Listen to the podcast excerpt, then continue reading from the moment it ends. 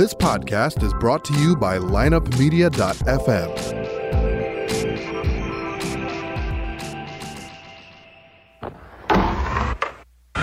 Because if you can tell me what your habits are, I can tell you what sort of a person you are. I can tell you what your future looks like.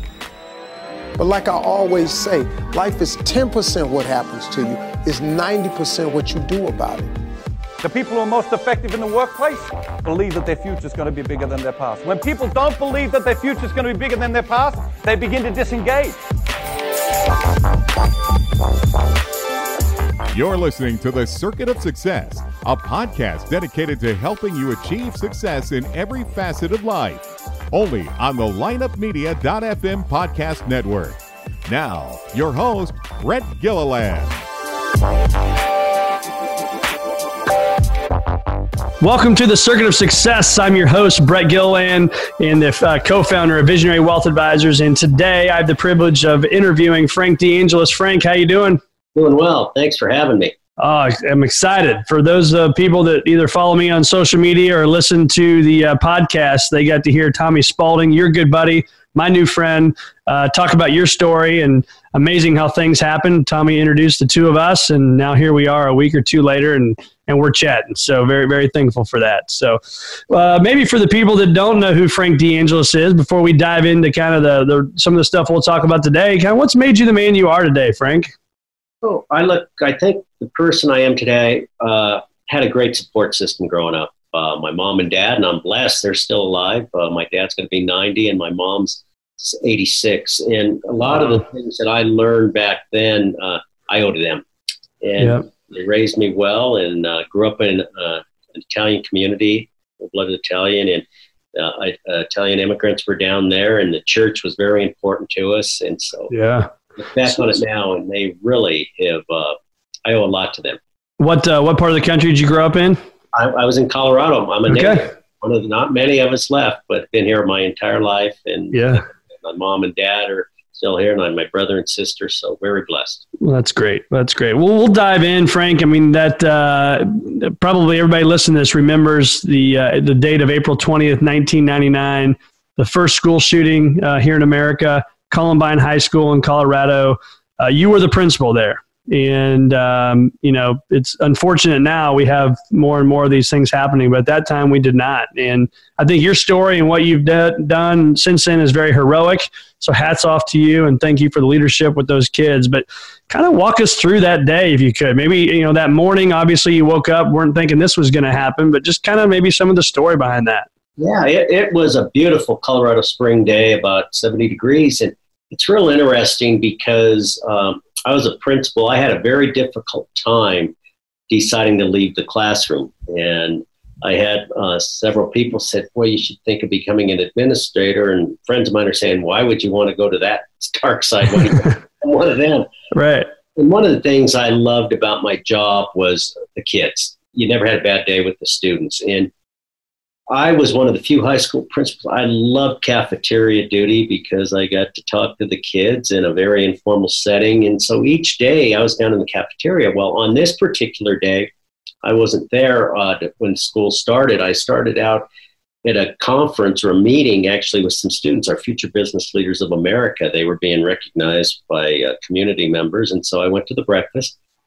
And so I arrived late to school. And usually I'm down in the cafeteria. We had two lunches, A lunch and B lunch, and mm. I hmm. was always down there for A lunch, about 700 people down in that cafeteria.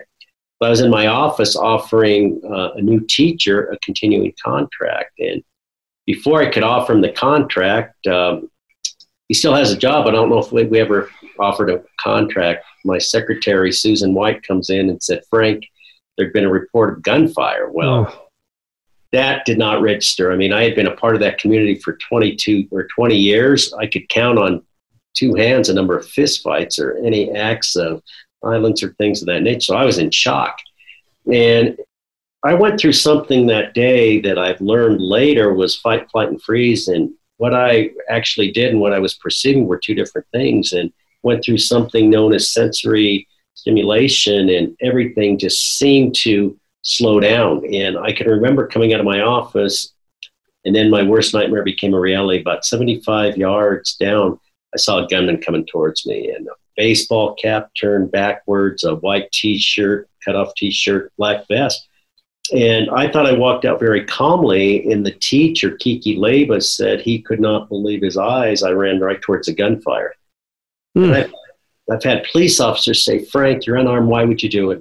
One reason I had some of my students that were in danger. We had 30 girls uh, that were coming out of the locker room to go to a physical education class. They were unaware and they were just in the crossfires. And so I was able to run towards them. And I felt that if I can get them in the gymnasium and lock the door, then we had exits outside to get them outside because there was a report of bombs exploding and plan was going perfectly, trying to keep the girls calm. But all of a sudden, I pull on the gym, gymnasium door and it's locked. Oh no! And girls are screaming. We actually hear the boots on the ground of the gunman coming towards us or coming around the corner. The sounds of the shots are getting louder. And something happened that uh, just can't explain, but I'm glad it did. I reached in my pocket and I had 35 keys on a key ring. And I reached in my suit pocket, pulled it out. First key I pulled out, I stuck it in the door and opened it on the very. You got to be kidding me. And I still get chills when I think about it because it wasn't that this key was specially marked. It was just mixed in, reached in, stuck it in, and as the doors closed, the gunman's coming around that corner. And so um, it was pretty emotional. Last year was a 20 year remembrance, and had many of the invited the students from the classes of 1999 2002, and many of the girls that were with me that day came to see you know their classmates and kind of a reunion type of thing. And many came up to me and they were crying, and I started crying. They said, "You know, Mr. D, thank you for finding that key because if you didn't find that key, I wouldn't have my family here with me." And it just really hit home. And I said, I had very little in doing finding that key. You know, yeah. After us that day, you can't say somebody wasn't in charge of that one, right? That's exactly right. It wasn't me. Yeah. So so you guys get this key, you go in this door. What what happens then? The gunman comes around the corner, uh, doesn't come follow you, or what happens? Doors. I was able to lock the doors behind me, and one of the things that I did is I told the girls, and I put them in this storage area where they uh, stored athletic equipment, uh, gymnastic equipment. And I said, I promise I am going to come back to get you, but I wanted to make sure it was safe because the intel intel that was coming in from the police said there were snipers outside, and I wanted to make sure that we weren't going to run into an area of danger. So I ran, locked them inside, inside the door, and I went outside, stuck my head out, and that's when the police started arriving. And I said, I need to go in and get my girls, uh, the students. And so I went in. The police officers covered me, and then went outside. And you're communicating, sorry, through like a CB or something you've got that you just happen to have as the principal of the school? And I'm talking, and all of a sudden, I police said no one's going back in. And the thing that's really interesting, and we've come such a long way since then. Back there, the protocol at the time was secure the perimeter. So we actually had a police officer, a school resource officer, Neil Gardner, who was exchanging gunfire, but he was being told, along with many of the arriving law enforcement, they couldn't go in the building until the SWAT team arrived. Hmm. And, so, and they weren't going to let me go back in. So I went out with the girls, took them out, and we went to the park, which was really the state place where all the police officers, um, firefighters were mobilizing. And it was at that point that I started helping them. And it was interesting because back then, 20 years ago, they didn't have the floor plans on computers. They actually took me to a whiteboard and they're having me draw the floor plans of the science wing. again. I was in a state of shock. Oh, yeah. And they're saying to me, you know, Frank, do you know how the exit doors, where they are? Then they, at one point they said, can you draw the ventilation system? Oh, that's wing. And I mean, again, yeah, like, like you know that, right? Yeah. Exactly. And, and then it got to the point, the fire alarm was so loud because the fire alarm had been pulled that you and I couldn't carry on a conversation. As a matter of fact, that was a great hindrance when uh, the officers got into the building. But they said, Frank, we're getting ready to send the SWAT team in. It's loud. Would you be willing to put on body armor to go in the building to shut off the fire alarm? And so I'm getting ready to go in, and then the commander said, No one's going in that building until the SWAT arrived. And so that's what happened. And it was there that uh, my life did change forever. Yeah. So walk me through that when they when they look you in the eye and they say, "Will you put on body armor and walk in there?" And your immediate answer is yes. why is that? As educators, that's what we do. that's what we do for our kids. Uh, there's a principal at Sandy Hook, Dawn, who threw herself in front of her little first graders to protect them. And, you know, as educators, and people ask me, you know, would you do it again? As a matter of fact, there are so many things have changed. You know, back in the day, the only drills we did were fire drills. Now they're doing all kinds of emergency yeah. drills and lockdowns. But uh, I had someone from the school district say, Frank, we have this protocol and you're going to be the incident commander. And I said, with all due respect, if it happened again, I'm not going to be sitting in my office giving directions. I'm going to go to where the kids are. And I think as educators, that's what we do. And, you know, they're all of our kids. And I would do it. yeah. What's uh, so I'm uh, I grew up in a town called Mattoon, Illinois, and there was a school shooting there a couple years ago, and I don't I don't know this lady. She wasn't there when I was there, but uh, from what I hear, I think uh, math teacher maybe. Um, you know, a hero, right? She jumps in front of that, moves the person's arm, and nobody was was killed, right? And and you think just the courage, right, that it takes the normal everyday person like the rest of us to jump in front of that and risk their life. I don't. You can't teach that. I don't think. Do you, do you think you can? No, it's tough. You know, you can do all the drills possible, but until you're in that situation, you don't know. And for me, the instinct was just to go. Well, I knew yeah. students were in trouble. You know, I, I, I, was a leader of that school, and this is something I have to live with for the rest of my life this survivor's guilt. I mean, those kids walked into my building at 7 a.m. Mr. Sanders, who's one of my dearest friends, walked into that building, and they never returned home. And I found out later that if Mr. Sanders would have stayed in the faculty lounge that day, we probably wouldn't be doing this interview because I would have been dead. And what I found out later, which added to my grief, was the fact that he came up the hallway at the same time the gunman was coming towards me and the girls. And temporarily, the gunman turned around and unfortunately shot Dave through the back of the neck and through the head. And he later died from that. So there's, again, one of those things saying, you know, if Dave wasn't there, there's a good chance I would have died along with those 30 girls. Gosh. So lots of questions here, but so talk to me about that grief. So you st- you called it survivor's guilt, and I'm sure that was for you know it's been 20, it'll be 21 years this April, April 20th. what was your your your surroundings with? I mean, with people, with with loved ones, with family, with counselors, right? What was that process like for you to get over that? So if you're and I'm, and I'm asking that for the person that maybe listened to this that dealt with grief or is dealing with grief grief at a high high level how can you help them understand there is a light at the end of the tunnel? The most important thing, and you know, every year I, uh, I do presentations around the country, and and what I tell people is, no matter what you go through in your life, and hopefully none of you have to go through a Columbine. It's not a competition who suffers more, but basically you don't have to travel that journey alone. And yeah. for me, um, I'm a cradle Catholic. My faith is really important to me. But for the first time in my life, uh, that evening, I couldn't go back to my house because they were concerned about the safety and welfare of my family. And I was at my brother's house, and I was questioning my faith for the first time, saying, God, you know, how could you allow this to happen? What I witnessed, kids being shot in the face, um, you know, identifying these kids. And it was two days later, Father Ken Leone, who was the pastor of the parish that I had been a member for 20 years, St. Frances Cabrini, called me down. And I said, Father, I don't have time. He said, he said, Frank, you need to come down. And I'll never forget that evening. There was about 1,200 people in the sacristy, and he called me up on the altar along with some of the students that were part of the youth group. And he whispered something in my ear, and he said, Frank, you should have died that day but God saved you. Now you got a plan. Now you need to go out and rebuild that community. And he hmm. quoted something that I remember to this day. It's Proverbs 16:9, stating, you know, a man can plan his course, but the Lord determines his steps. He said many times, he said many times, difficulties are really blessings in disguise. And he said, Frank, you got to remember this. You got to live by faith and not by sight. Hmm. You're going to question things. So that faith piece was so important for me. And as I tell people, if you're not a believer, I'm not trying to convert anyone, but find that support system. And the next thing that's vitally important is the counseling piece.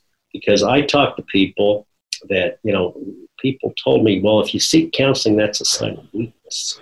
I said, no, it's not. I said, no. it's a sign of strength. And probably one of the key points in getting to getting me where I am today was that counseling piece. My mom worked for a Vietnam veteran John Fisher, and he was a chiropractor. My mom worked for him, and he called me within 24 hours. He said, Frank, you're going to find every reason not to seek out help because you're going to be trying to help the parents, the kids, community members. But if you don't help yourself, you can't help anyone else. Yep. And so the analogy I use is next time when we get on a plane and that flight attendant comes and states if this cabin loses air pressure, a mask is going to drop down. Yep. Before you help that child, before you help that elderly person, you need to put it on yourself. And so if I did not have the counseling, uh, I would have never been able to continue to fulfill what Father asked me to do. But I think, and that's such a great point in the airplane analogy, but it doesn't feel right because, you know, I've been on planes with my four children, right? And it's like, I want that kid to be okay, but it's counterintuitive because I got I do have to take care of myself. So wouldn't you say as a leader though, it's hard to do that? And it was, it was really hard to do. You put everybody before, but right after I saw things that were going in my life, my life had changed forever. And people ask me all the time, when does it get back to normal? And it doesn't. We had to redefine what normal is. And, and I'll tell you, I had a lot of anger uh, right after, a lot of hurt, reoccurring nightmares, not eating. And here I was going to be responsible for rebuilding that community. And, you know, all eyes were on Columbine. And I realized yeah, the whole, yeah, the whole country. I had to take care of myself, not only physically, but emotionally. And, and my counselor gave me the steps. You know, when people say to me all the time, and, and I understand this, they'll say, well, I have my husband, I have my wife, I have my spouse and friends, and we have a great relationship. We can talk. And I said, that's wonderful. But let me pose this question. If you broke your arm or if you broke your leg, would you allow your wife or your husband to fix it? And they said, well, no, that's crazy. And I hmm. said, why would you not talk to someone professionally? And they'll say, well, I couldn't find that person. Well, reach out to them. And I got to tell you, 20 years later, 21 years later, when I hear about these other shootings, whether it be Parkland, Santa Fe, we had one in Douglas County, it takes me back to that day, even though it's 20 years later. And I learned something from them. Uh, it's called a Touchstone. And I, I have some medals around my neck. And so when, when I start getting phone calls or texts, people are saying, You're in my thoughts and prayers, thinking about you. Within five minutes, a media is calling because they want my input to help. Well, my heart starts racing. It takes me back. Mm. But now, what I end up doing is just grabbing these medals around my neck and just stating, you know, this is not April 20th, 1999. This is February 14th, 2018 with Parkland, and it helps me to get where I need to be. So if I'm going to continue to help people, I need to be able to help yeah. myself.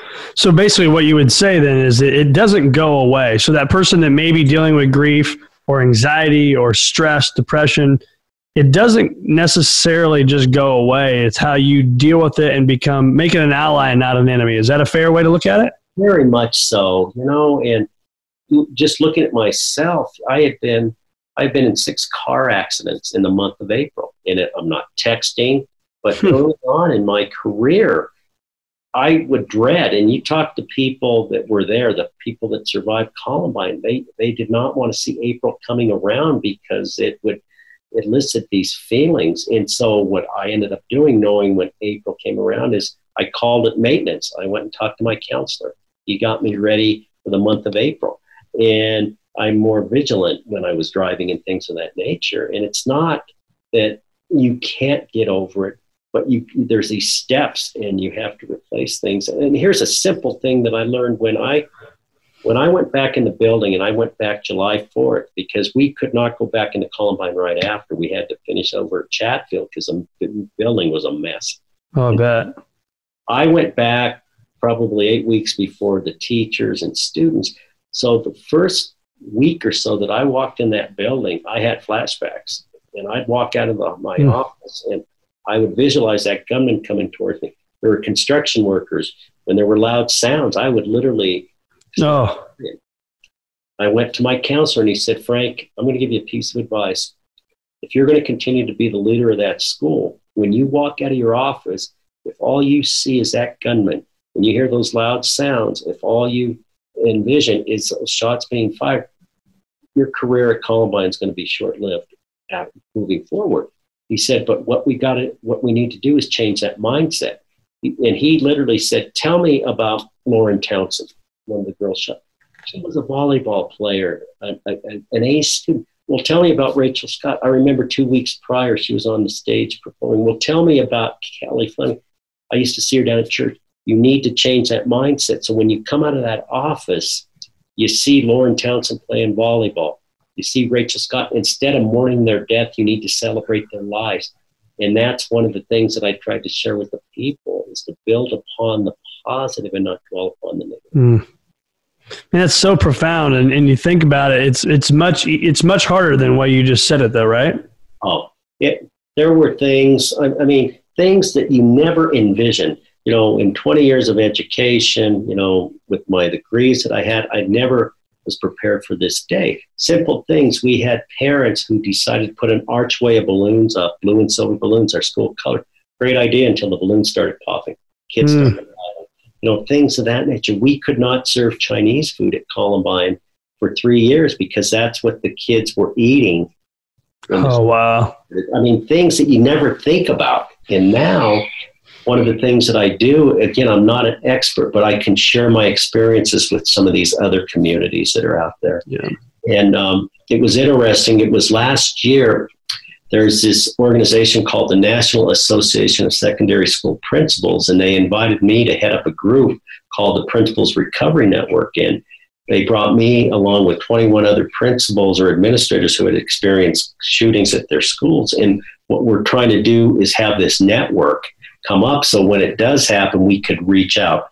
And, you know, recently we had a shooting in Santa Clarita so I've been talking with the principal there, Vince Ferry, and I've helped with Parkland. And, you know, I made a comment probably within a week of our tragedy. I said, I just joined a club in which no one wants to be a member. Hmm.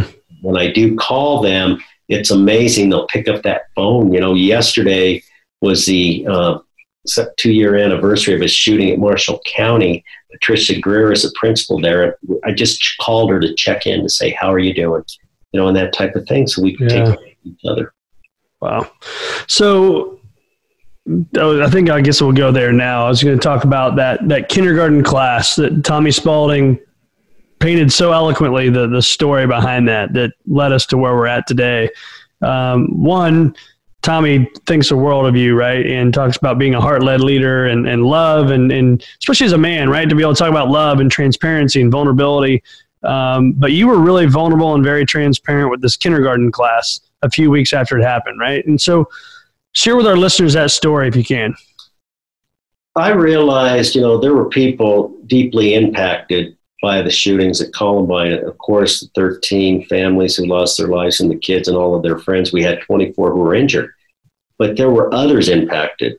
All those kids in elementary school. Uh, our community was overtaken by people that came to the park where a makeshift memorial was set up. Uh, Leawood Elementary, in particular, was our reunification center. And there were kids down there that saw these high school kids being bused down, their parents crying, and they were impacted. And again, referring back to Father Leone stating, you know, you got to rebuild that community. I knew it wasn't going to happen. We weren't going to wake up someday and everything was going to be back to normal. And I made a decision. Originally, we were talking about let's make a promise. When I met with the staff in the aftermath, I said, let's make a promise to be here until 2002. Let's just make that commitment because that'll be the class of the freshman class. And if we decide we want to move on, and for me, I still had a good 10 years before I could even think about possibly retiring. Yeah. so we made that commitment. But again, doing some self reflection, I said, I can't do that in three years because I need to make sure that everybody that was impacted by that, and that would be the preschool or kindergartners. And that's when I made that commitment to stay. And mm. so I said, I will be, I promise you, I will be your principal, handing you your diploma. And I want you to be there at Columbine High School. You're going to help us rebuild that community, you know, one step at a time.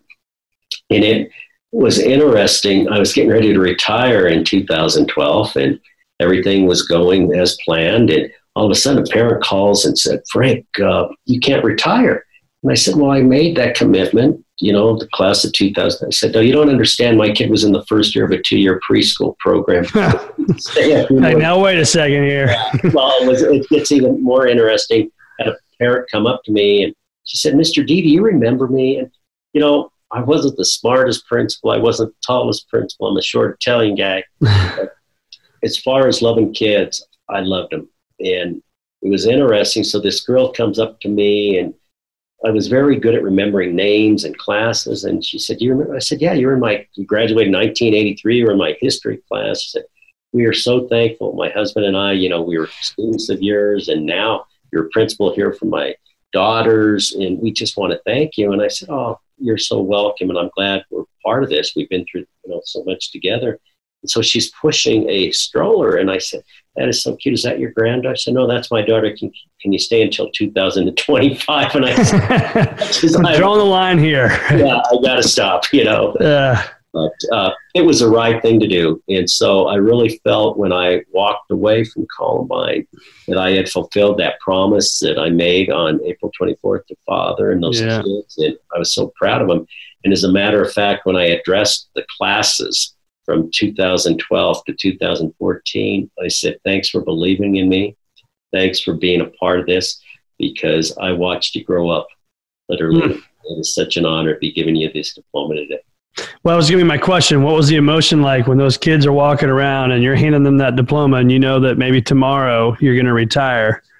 What was that like? My last graduation was so emotional. Um, as I'm sitting on stage, I think back to the first day I started at Columbine. You know, I was 23 years old and going to be 60 when I retired. And it was just a day that, even though I was looking at the class of 2014 flashing before my eyes, because I, I was at 35 graduations as a teacher and as principal, and just flashing, and I my mind just flashing through all of those kids that were there and I impromptu promptly took a selfie.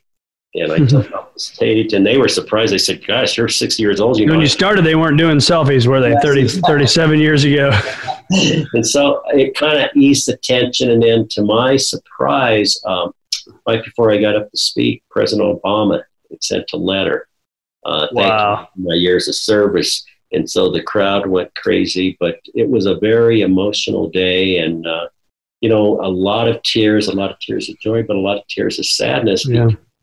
Um, it, it, did take me back to those years between 1999 to 2002. Yeah. One in particular, uh, Lauren Townsend and uh, Isaiah Shoels were seniors at the time, and they were set to graduate in 2000 and, or excuse me, 1999. And I can remember at graduation, Lauren Townsend was a valedictorian, and her mom and dad came up, and I can remember giving them the plaque and taking a picture, and uh, that emotional thing, and uh, to where we were today. Yeah. So the name Patrick Ireland does that sound familiar to you? One of my yeah. friends. Yeah. So I uh, I used to work with Patrick. I was in St. Louis, and you know, obviously he's out in Colorado, and I've heard his story a few times. And here's a kid that was shot and the gunman, from what I remember, was standing over the top of him and kind of straddling him, looking down with a gun, and he had to play dead, right? I mean, you think of the courage for some of these people. He was the one, if you obviously you remember, but for our listeners, that famous picture, uh, unfortunately famous, where somebody's coming out of the window and the guy standing on top of, I think it was an ambulance, if I remember correctly. That that guy was Patrick, right? And exactly. just those stories of just courage that you know you shouldn't have to have as a kid. And I got to share something about Patrick. Uh, he lives about a mile from me. Okay. Will you tell him I said hi? I will do it because we're getting ready. We're going to do a presentation together in a couple months. But just had dinner with his mom and dad. But he was such a brave kid, and I was really throwing myself a pretty big pity party after. You know, why me? Da da da da. Yeah, sure. When I became what helped me so much is we had four kids that were critically injured Patrick Ireland, Sean Graves, Richard Castaldo, and Anne Marie Hochhalter. And I would go to the Craig Hospital where they were rehabbing. And when I walked out of the hospital on Saturday, I'd go there every Saturday to visit the four. I wasn't feeling sorry for myself. Patrick Ireland, who was a straight A student through his junior year, couldn't even put three words together and make a sentence. And the rehab was the rehab that he had facing him was just monumental, but he never gave up. He was an inspiration. He is someone who told me as a 17 year old kid, he said, Mr. D, I'm not a victim, I'm a victor. Hmm. said, I cannot start healing until I forgive. And I can remember he graduated the following year as the valedictorian after a year of intense rehab. Uh, he ended up going to Colorado State University, graduating the top 10%. And I can remember he invited me to his wedding, and um, hmm. you and uh, Kenny Hosack, who was the director at uh, over at the hospital, tapped me on my shoulder, and he said, and he was crying. I started crying. He said, "Did you ever think when you were walking to Craig Hospital that you would ever see Patrick walking down the aisle to marry that beautiful bride?" And he's got three kids. He's my financial advisor, and I'm so glad Patrick's doing well. Because so, so awesome. He love it. I've heard him tell that story in front of about no, you know, ten thousand of his closest friends, and it was I don't think there was a dry eye in the whole uh, the whole auditorium. I mean, a great student, but what a great father and uh, great yep. husband, and he's so well respected. Yep, amen to that. Well, how's Frank DeAngelis doing today? Fantastic. I couldn't be happier. I have my lovely wife, my high school sweetheart. Uh, have a granddaughter, Mia Isabella, who I love dearly. Uh, she started kindergarten. I get to volunteer, and life could not be better. And, you know, I, am failing retirement. I, I, need to figure out a little bit, but uh, I'm so blessed. And, you know, out of every event, you decide what's going to come out of it. You know, I had, I, I say this, that, you know, it, that's all right. in our lives, you, until it's no one ever calls on the landline. Yeah, exactly right. But now they do. That's quite all right. We totally understand that. we have to have it because uh, we live in an area that phone service is not always best. Okay. Anyway, you can't determine what happens to you, but you can determine your response. Hmm. And you know, and I really felt in my life, and you know, Tommy and I are dear, dear friends. He's one of my dearest friends, and we talk about this each and every day, and we're both people of faith. Uh, every morning I wake up and I read Bible verses, and for the past like probably six years, I send Tommy a Bible verse. And I think Tommy said he says he hears "I love you" from Frank before he hears it from his own wife. Well, Tommy, my dearest friends, and he always knows when to call. in. uh, you know what brought us together, and I see your St. Louis ball cap, so uh, right. I'm sure about that. We're hoping to get your third baseman here soon, but uh, that's a whole nother podcast. Not ugly, uh, but we ended up. Uh, Tommy and I are Yankee fans, and so, okay. So, but Tommy is one of the nearest dearest friends, and his kids are just fantastic, and it's it's fun watching them grow up. And um, yep. and so you know, out of tragedy came so many wonderful things. Meeting great people, I got an opportunity to meet you. Uh, yeah you know, and Tommy and others. And so I'm blessed for that. And, you know, I go out each and every day, and one of the first things I do before my feet hit the ground when I wake up is I recite the names of the 13. And hmm. I promise that I, there's nothing I can do to bring them back, but I'm going to promise them that they'll never, ever forget you. And when I do my presentations, um, I have a picture because I'm nervous. I don't care how many presentations. Yep. I'm nervous, and, and that's good. People say you should feel something, not you know butterflies. Absolutely. Is I have a picture of each of the 13, and I recite their names individually, and all of a sudden there's this calming presence that comes over me, and I just look up and say, hmm. I'm curious if you got some more time here. I'm curious on a couple things. So, almost every episode on the Circuit of Success, I talk about fear. And I asked a question like this I'll say, Frank, of all the fears you've put in your mind, how many of the fears have actually blown up to the magnitude you put them in your mind to be? Okay, most people respond with, you know, ha, none of them, right? We put so many negative things in our mind and they actually don't come true to the magnitude. Now, here I am talking to Frank DeAngelis on April, you know, 20th, 1999. Fears happen at the highest magnitude possible. So when you hear me say that and you hear me talk about that with other people in the past, what, what comes to mind? What are your thoughts? Boy, that fear, it was something you never envisioned. And I think you always try to think the best of things and situations, and you always think it's going to happen to others, but not to, not here. And right.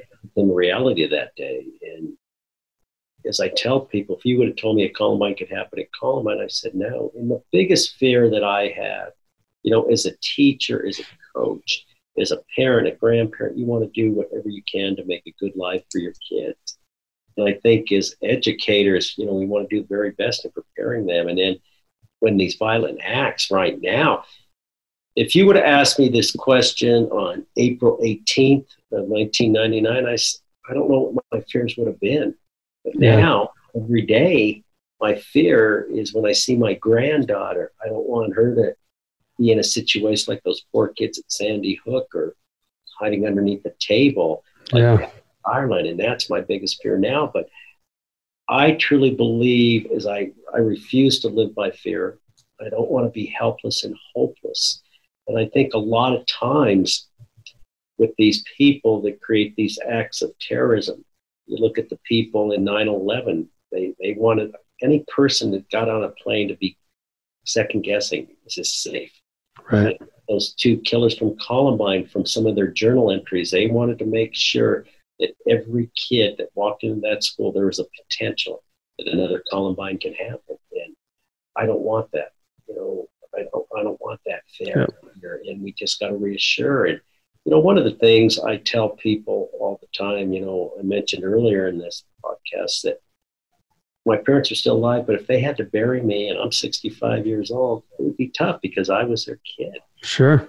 And in our lives, we're not supposed to bury our kids. And, you know, we got to do everything possible. And if I could reach out to your audience, you know, people ask, what are you going to do? I said, what are we going to do for all of our kids? And we need to come together and enough is enough. We just can't yep. continue down this path. And you've mentioned it numerous times, but you know, you, you think about faith and you think about faith in our public you know education system in the world we live in and we don't have to make it about that at all i'm not saying that but how important was your faith how important was the faith amongst that community amongst those kids in that school what role did that play going forward you know it's real interesting and i've heard this quote so many times uh, you know there's not an atheist in a foxhole hmm. and i think back to columbine I think back to 9 11 and I saw more people at churches. You know, the interfaith community opened its doors and it gave people hope.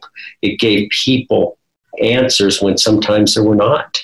And again, not trying to convert, but it gave that hope. And, you know, from a personal standpoint, I know what it did for me and so many students. There's a young lady who was not a person of faith and she was supposed to be in the library that day.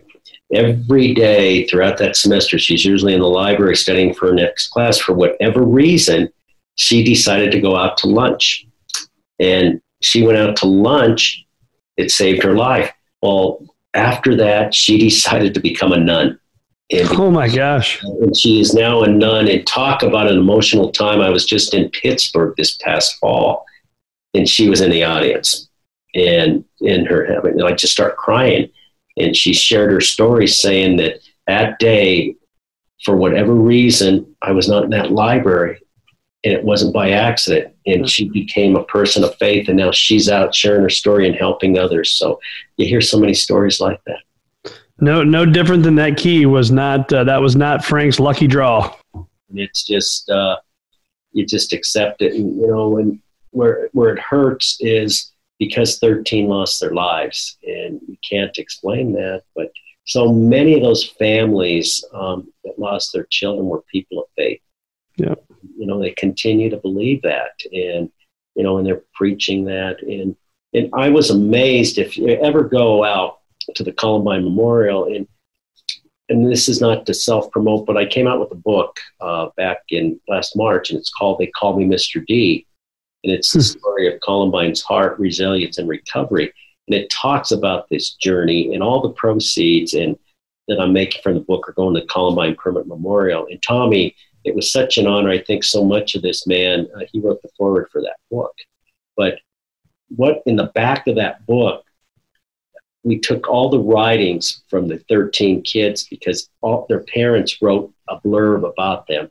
And the reason I'm sharing this is because we're talking about the faith. In probably 90% of the writings, all of their parents of the kids who lost their lives, faith was an important part of their lives.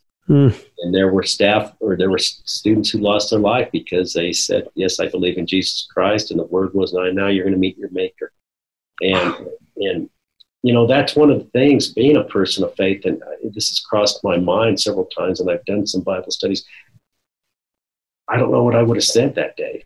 I'm hoping that I would have said, "Do you believe in Jesus?" Yes, but I don't know until you're put in that situation. Right. You know, and and you just got to believe in uh, you know the thing that I talked about earlier: live by faith and not by sight. And I think one of the things that alleviates that fear is the fact that, and I can remember sending Tommy this today that you know I have it here on my desk. I have the strength to face all the conditions by the power that Jesus gives me. And I said, Tommy, isn't that a good feeling that we don't have to worry because we're going to be taken care of? And it, it just helps us lead that way. And people are saying, you don't really, you don't worry. And I said, if I if I believe in God, He's going to take care of us. Right. He'll be there every step of the way. He hasn't let me go. Well, Frank, thank you so much for sharing your story. I wish I could give you a big hug and thank you. You can feel your passion, you can feel your leadership, and uh, you can feel that you're a great man. And uh, Columbine is, is and was very lucky to have a man like you. Thank you. And I hope we'll get to meet you in person. Amen. Well, thank thanks for being with me. Thank you. God bless. Tune in next week for another episode of The Circuit of Success with Brett Gilliland on the lineupmedia.fm podcast network. Subscribe to the show on iTunes, Google Play, Stitcher, and through our website, circuitofsuccess.com. Follow us on Facebook and Twitter and email any questions to info at circuitofsuccess.com.